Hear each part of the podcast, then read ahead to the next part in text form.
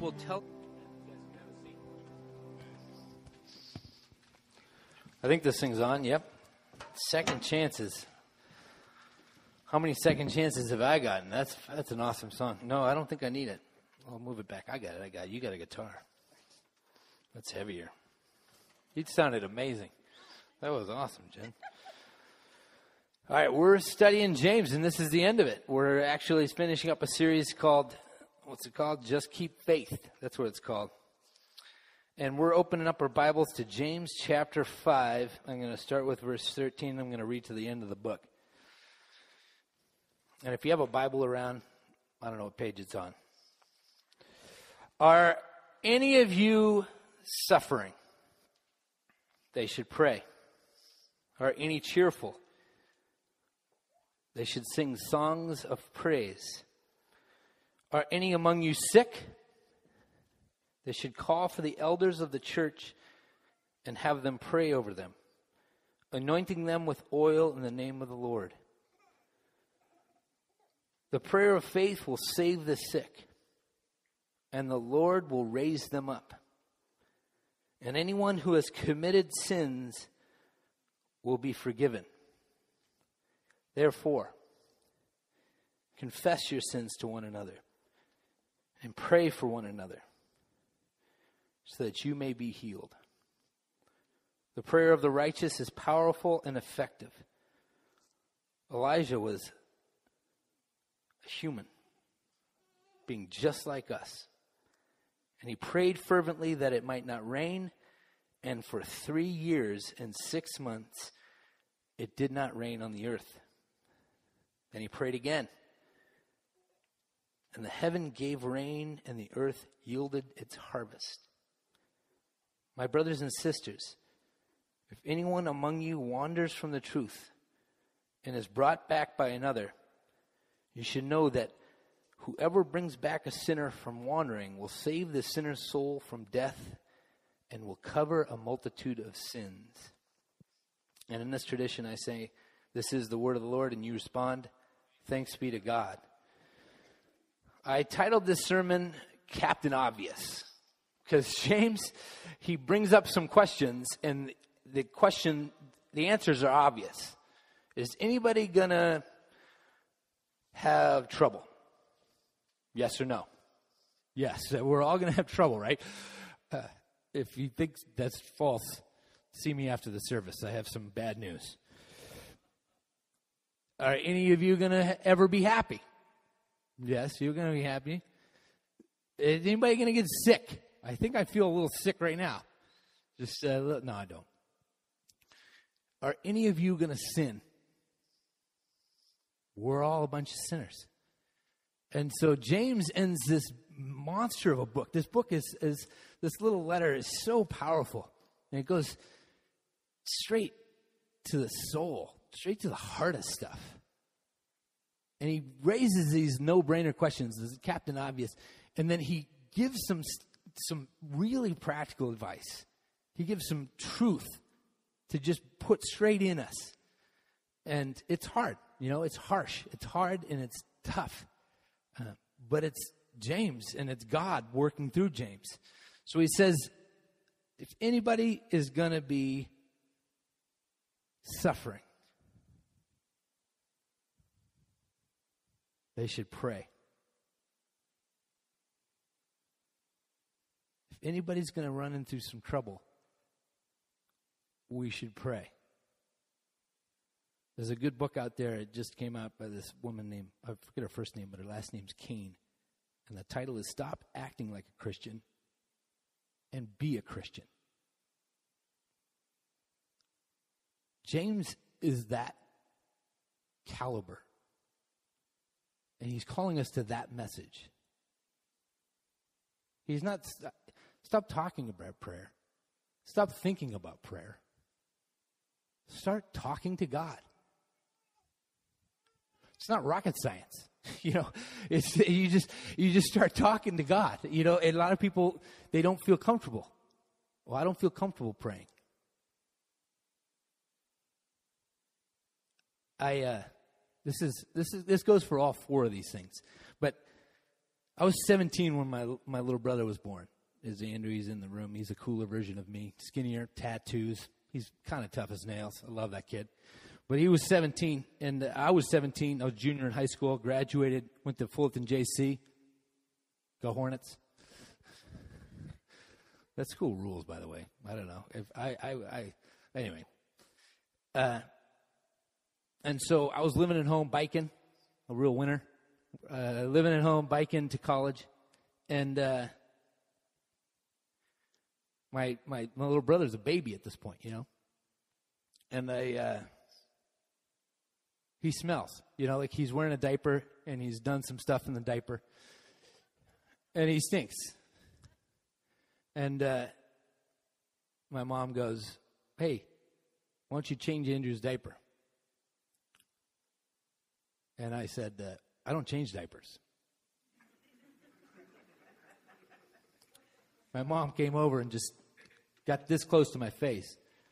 I don't know where you heard that, but you change your brother's diaper. And so I changed his diaper. Get, got me ready for being a dad. Because every dad in here, you know, you have that moment where, like, I don't change diapers. And then your kid has poo all over the place. And your wife's like, you deal with it. You're a dad, you change diapers. You're a Christian, you pray. You talk to God. It's not, it's not an if and or but. It's not, it's not like if you feel like it, you do it. It's you do it. That's, that's what it is. And then he says, if you're happy, you sing. And now this is a big hurdle for San Marino Community Church because I've been here when Richard's up here just leading like crazy and everybody out here is looking stone faced angry at Richard. I've been there. Have you been here on those Sundays? I'm sure even just during that last worship set, there were some people thinking, man, I'm standing too long.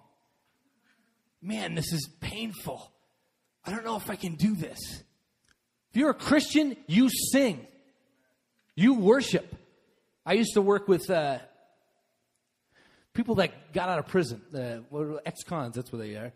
I used to work with ex cons down in Newport Beach. I, that was, I ran a worship service I was the men's minister of this thing called Northeast of the Well, and Northeast of the Well is it serves the homeless shelter of Orange County, it serves Teen Challenge of Santa Ana, and it serves Heritage House of Costa Mesa, which Costa Mesa, Costa Mesa, which is a halfway house for teen uh, and pregnant moms who just uh, gotten out of jail or out of juvie and stuff like that. They don't sing; they yell. You go into their service and they're screaming. They are yelling.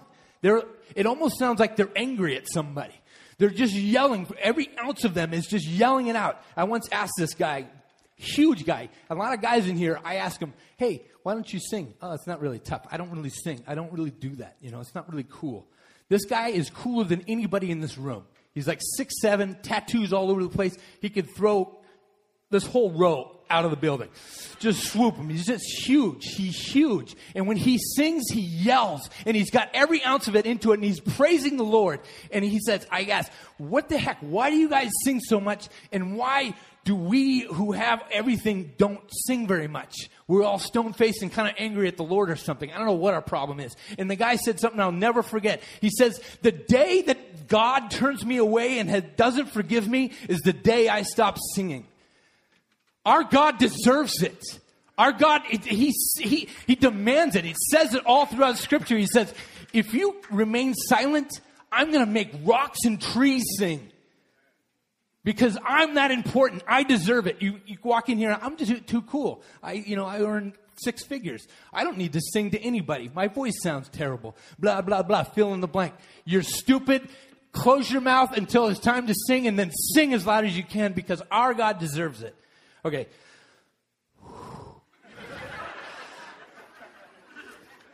I gotta settle down a little before I start punching people. Okay. If I pass out, Dick, you gotta run and get me water.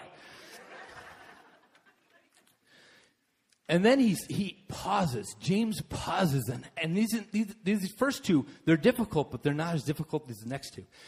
He pauses on the, most two, the two most difficult.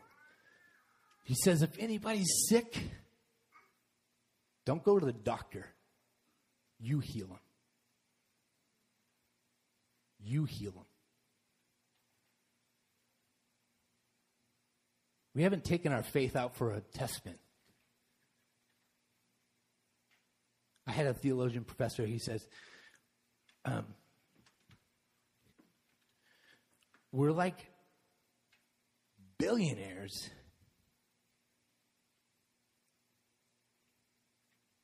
Yet we hang out at thrift stores and slumps. God says, Jesus, walking around on the earth, said, If you have the faith of a mustard seed, you can move a mountain. A mountain. We are ambassadors. Therefore, we walk into this earth, we carry God's power and God's name with us. I once met a missionary, he's, he's, he's working in the Holy Land, and he said, People don't listen to me until I've healed them. God's power needs to come before God's message in his ministry. I walked, I, I walked with him around Brea Mall, and he was healing people. There's power. We have all this power, and it's. I'm. I'm not. I'm not. I'm not saying anything that's not right here. It kind. Of, it sounds freaky. Glenn, you, you can heal people. What? James says, this guy Elijah, no different than you. He sweat. He, you know, he he had trouble. He had bad days. There's days he didn't want to get out of the cot. I guess they slept on cots. But this guy was just like us. And he talked to God, and he made it stop raining. And then he talked to him again, and rain came down. You want to hear a cool prayer story? I was working at Forest Home. This guy named Barry Martinez. He was my boss. And it was a week long program. Around Thursday or Friday, there was the Jesus message, the come to Jesus night. And this was like the sixth or seventh weekend, and Barry pulls me aside right before the, the, the students show up at Forest Home, and he says, I want, I want you to pick out somebody and pray for him. See what happens. I was like, okay, I'll do that. No skin off my nose. I'm going around deaning the cabins, which means I just walk around the cabins, make sure nobody's killing each other and losing appendages and stuff. So I'm in this one cabin and there's this kid, he's bouncing off the wall. he's ADD, no meds, just, just going nuts, just doing super fly Snuka off the top of the bunks and just running stuff. I was like, I'm going to pray for that kid because that kid's crazy. And if I don't, I, he might kill me. So I just start praying for this kid. Comes around decision night. I've been praying for him fervently all the time. He, we almost sent him home three times. Like he was just doing all kinds of stuff. He was breaking every rule there was at Forest Home. Yeah, I got some funny stories for that for another time. Uh, but uh, he, he, he's doing all this. It, it, comes down to decision night. I'm praying. I'm like, okay, God, I hope you're moving this kid's life. Kid comes forward. I tell you, moving a mountain's nothing compared to moving a soul. That kid walked into that room a non believer, he walked out a believer. He walks forward, doesn't stop there. After all the decision time, I'm hanging out. I just go up to him. I'm about to tell him that um, I've been praying for him all week. He turns to me and J- he says, Jason, for some reason I feel really close to you. And I just feel like a failure. I can't do this anymore. And he starts listing his sins. He starts listing where he's fallen short. And God boom, he falls into me. And I got to be the mouthpiece that says, you know, in the middle of that worst sin, God is screaming, I love you. I got to be the one to do it. And it's because I prayed.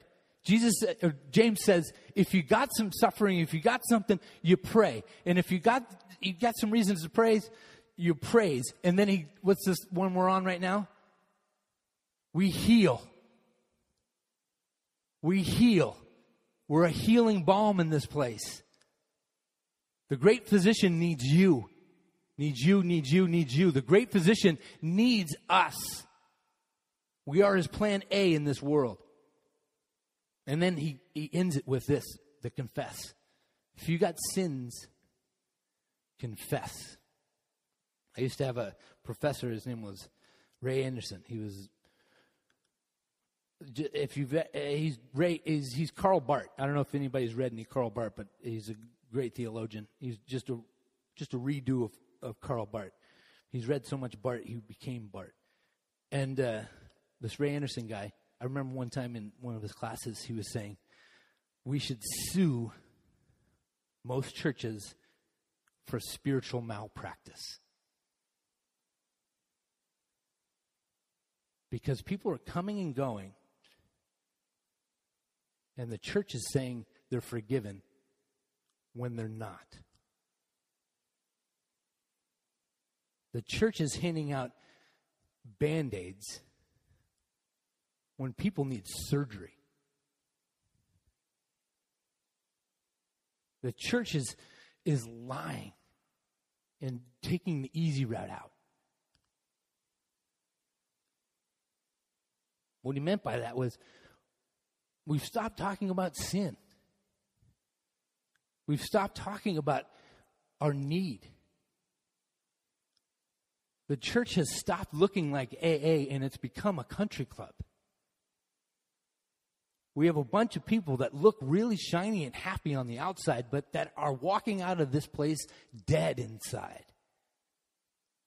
Because they haven't heard that they have flaws. They haven't heard that they have sin. They haven't heard that they're messed up. We've skipped over it and said we're, we love you, which is great. But we first need to start and pause for a second and realize I'm messed up. If you saw me right now for who I really am, you would run. I have thoughts and desires that are sin. They're wrong. And I'm not alone.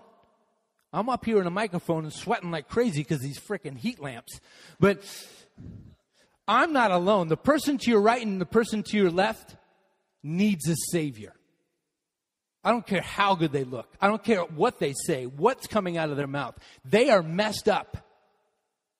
They have flaws, just like me, just like Malia, just like Ann, just like Dale, just like everybody in here. I want to plug everybody's name in here because we're all messed up. This should be a, this, this should look like Sinners Anonymous. This should look like we walk in here and we drop off all the flaws and Jesus gives us his righteousness. But we're not doing that because we hang on to our own righteousness. We walk in here and we don't even sing, which I'm still mad about. And then we leave and we're not forgiven and we're, and I'm to blame. The church is to blame. But you're also to blame. We need to take our masks off. Obviously, this is too big of a room. So if we we start saying, you know, I just had a picture of somebody saying, uh, "I'm a thief," and, anyway, not, this isn't the place for that. But this is where I am not leaving this room until I say, "My wife is the pastor. I am simply the front man." My wife started this service when she started Circle of Women. My wife started this because that's the real church. The real church happens on Thursdays when these women gather and they take off their masks and they say, I have some flaws. I need you to forgive them. Notice, you don't forgive each. You don't, you don't ask for, you don't confess to God. You confess to each other. You confess to each other. There's something that happens, and AA found it out a long time ago. There's something happens when you say your flaws and then someone else says their flaws, there's a healing that happens. And all of a sudden, these two failures start holding each other accountable like sponsors, and they conquer the biggest mountains you could possibly imagine. I've seen it over and over. They stole that from us, and we need to steal it back, and we need to be all about it. If you're a guy, find Steve Todd after this, get in a small group with him. Get Dale Pearson. Go to Circle of Women if you're a woman. I don't, you say, oh, I don't, I don't have Thursday mornings free. There's a Monday night one.